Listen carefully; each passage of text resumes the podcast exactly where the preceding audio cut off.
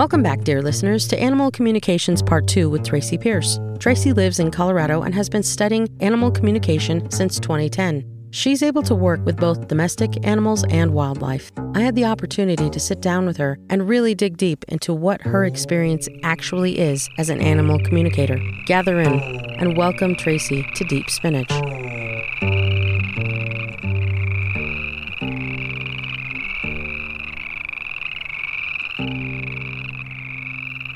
Welcome, Tracy, to our show, Deep Spinach. It's an honor to have you on the show. Please tell us a little bit about yourself and how you came to work so closely with animals. What was your earliest indication that you had a special ability to communicate with the animals? Well, I know I had the ability to do this when I was a child. However, I had some pretty major trauma happen to me when I was 10 years old, and that shut down a lot of things. And that included the, my ability to communicate with animals the ability really started to, let's call it, reawaken in my late 30s. And at that time, I was doing a lot of meditation and other spiritual practices that were focused on opening the third eye energy center. And as it happened at that same time, one of our cats became very ill and kept taking her to the vet, and they just couldn't figure out what was wrong with her on a physical level.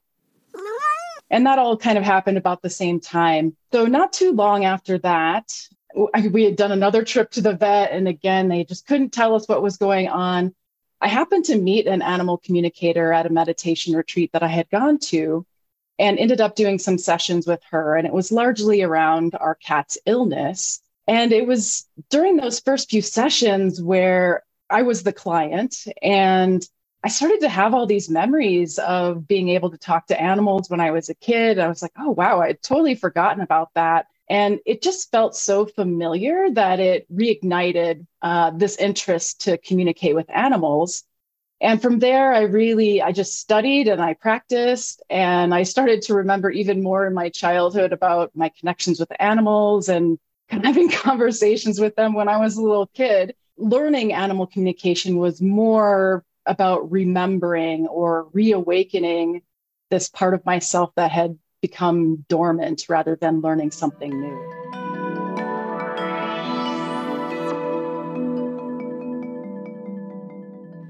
Speaking with a, a couple of other people, I had heard uh, that sometimes the abilities actually come out of trauma, but for you, it was literally a more natural process as a child. It just, it was something that you were born with.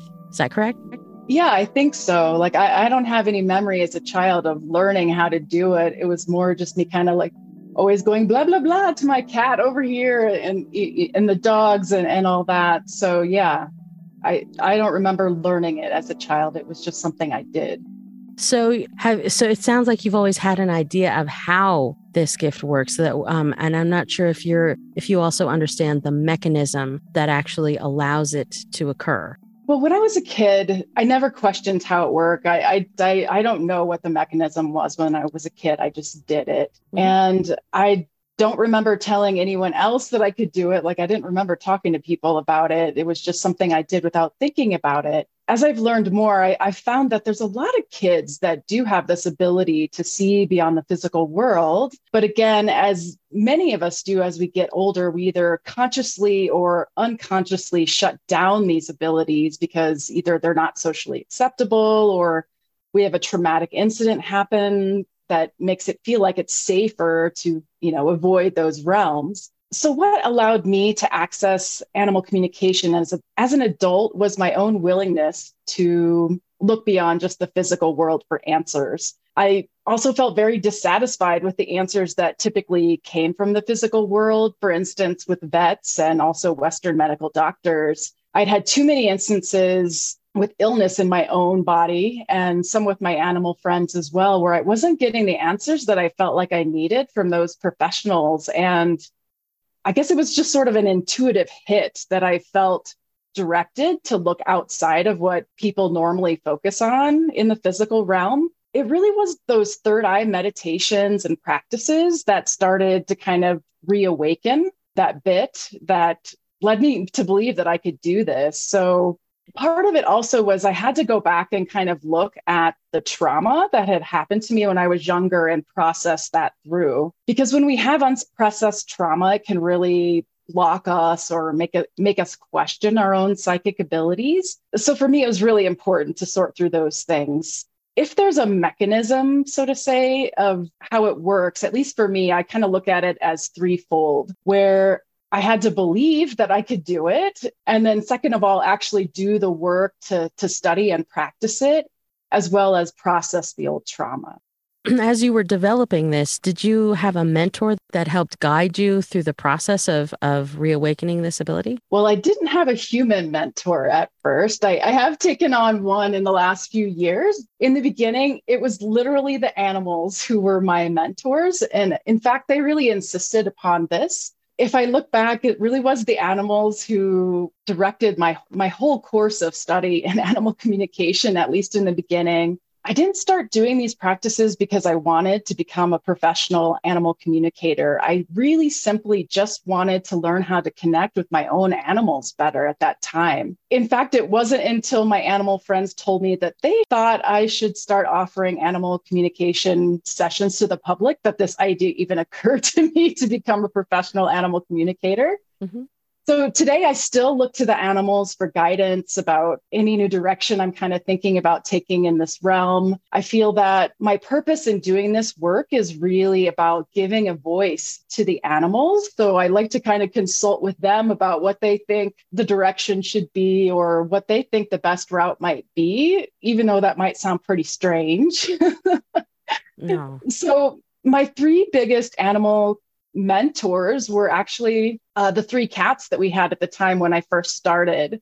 And all three of those cats ended up passing away within the first two to three years that I was studying animal communication. It actually ended up being a blessing because each one of them ended up teaching me something different about death and showed me a lot through their own transitions back into the spirit world. And this is one of the reasons that uh, animal end of life death, dying, and grieving is actually one of the primary areas I tend to work with clients as an animal communicator today. The other thing, so I had those animals as mentors, but additionally, I had a friend who she was doing the same third eye practices that I was doing. And she'd also taken like some basic animal communication cor- courses like I had. And we were inspired to be, to get together on a daily basis and kind of practice. It was again, it was really just a fun project for us. And we ended up doing that for a year and a half. During that time, we really tried to let the animals direct our awareness to what the most important things that they thought that we should learn about animal communication really were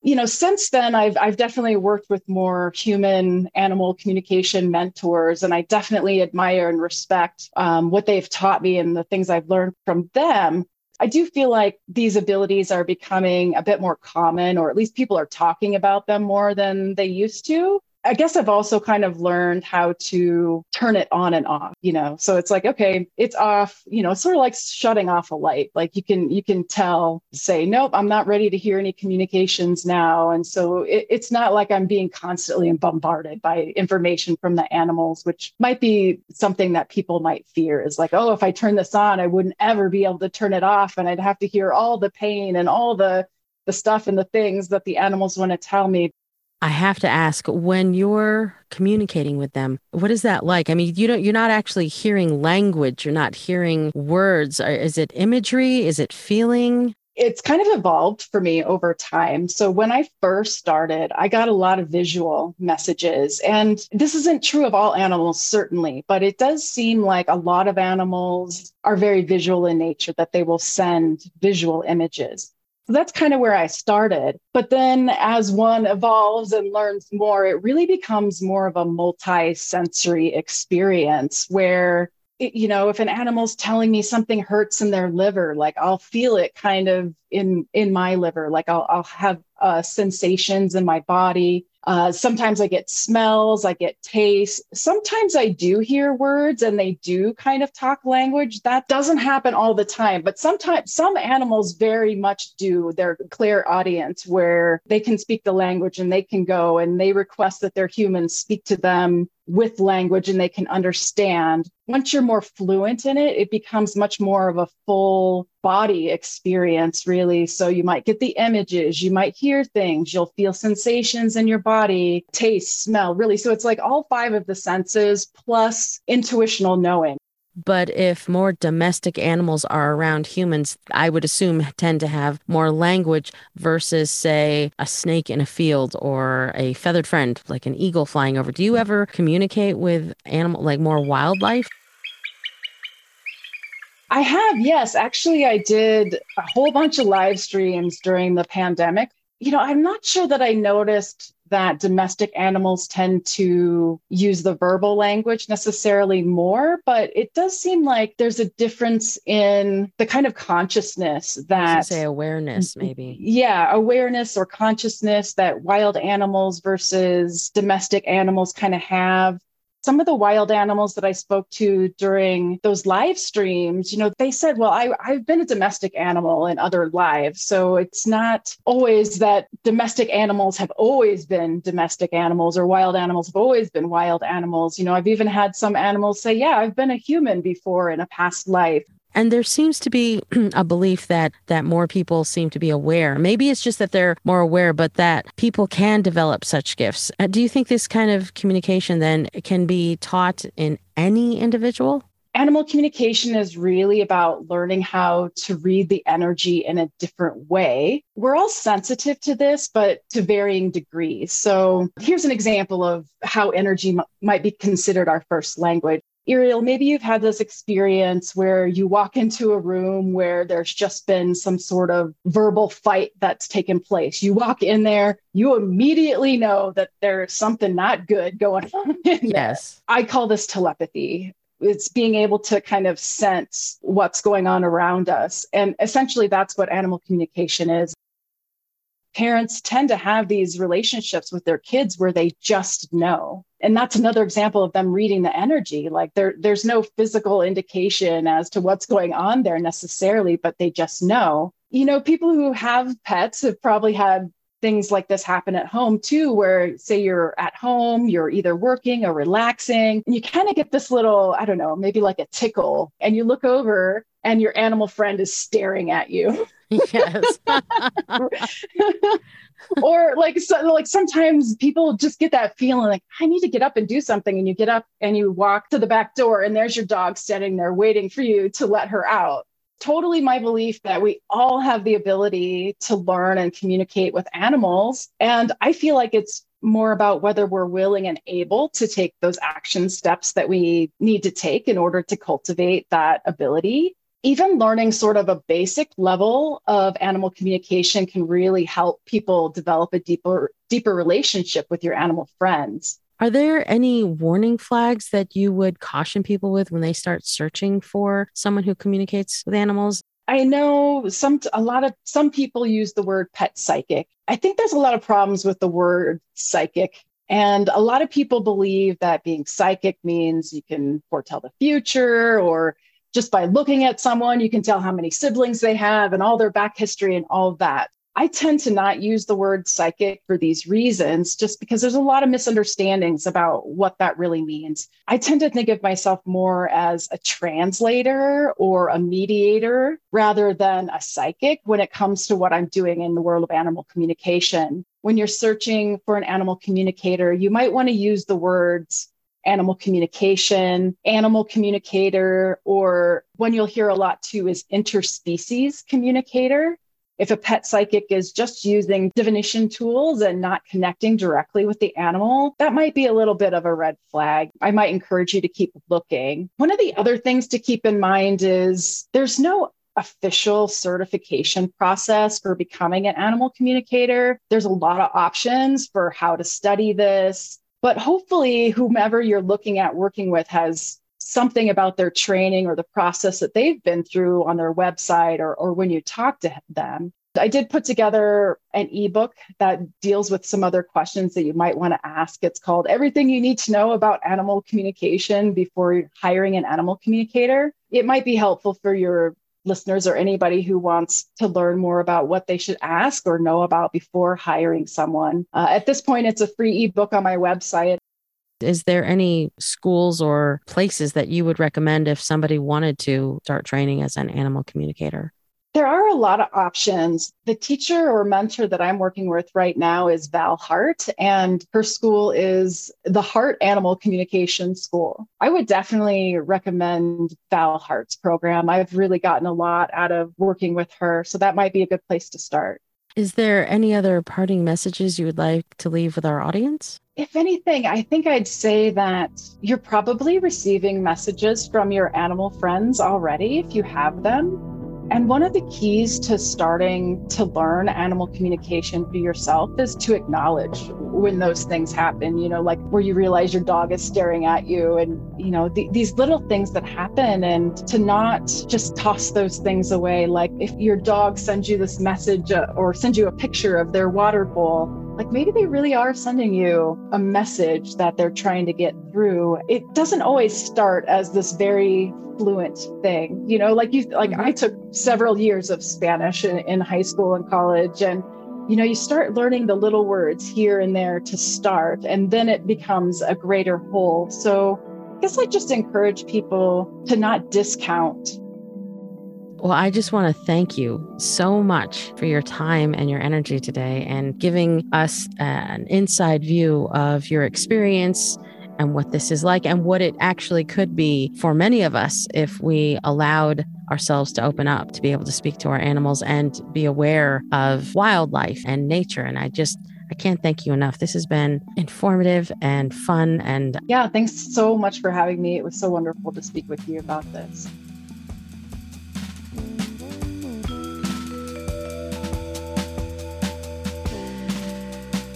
This animal communication miniseries was a long time coming. So many of us who are animal lovers dread that day we will have to say goodbye to our beloved cats, dogs, horses, birds, guinea pigs.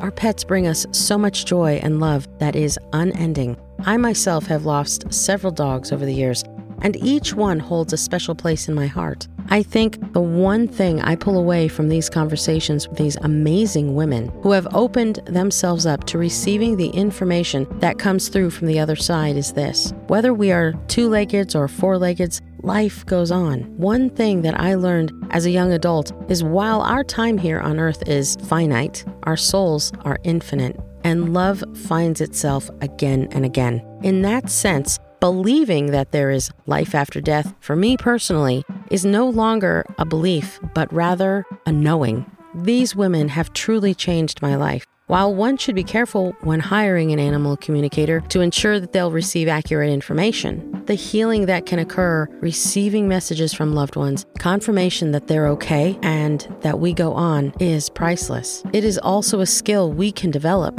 So, to all you listeners out there, I encourage you to take heart in knowing your precious pets, your friends, your companions are always closer than you think. Thank you so much for listening to this special mini series on Deep Spinach.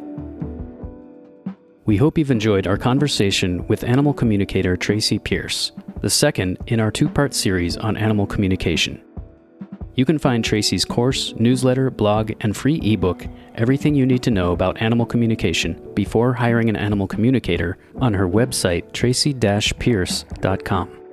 You'll find links to her website and ebook in this episode's show notes. Deep Spinach is a production of Javi Media, on the web at javimedia.net.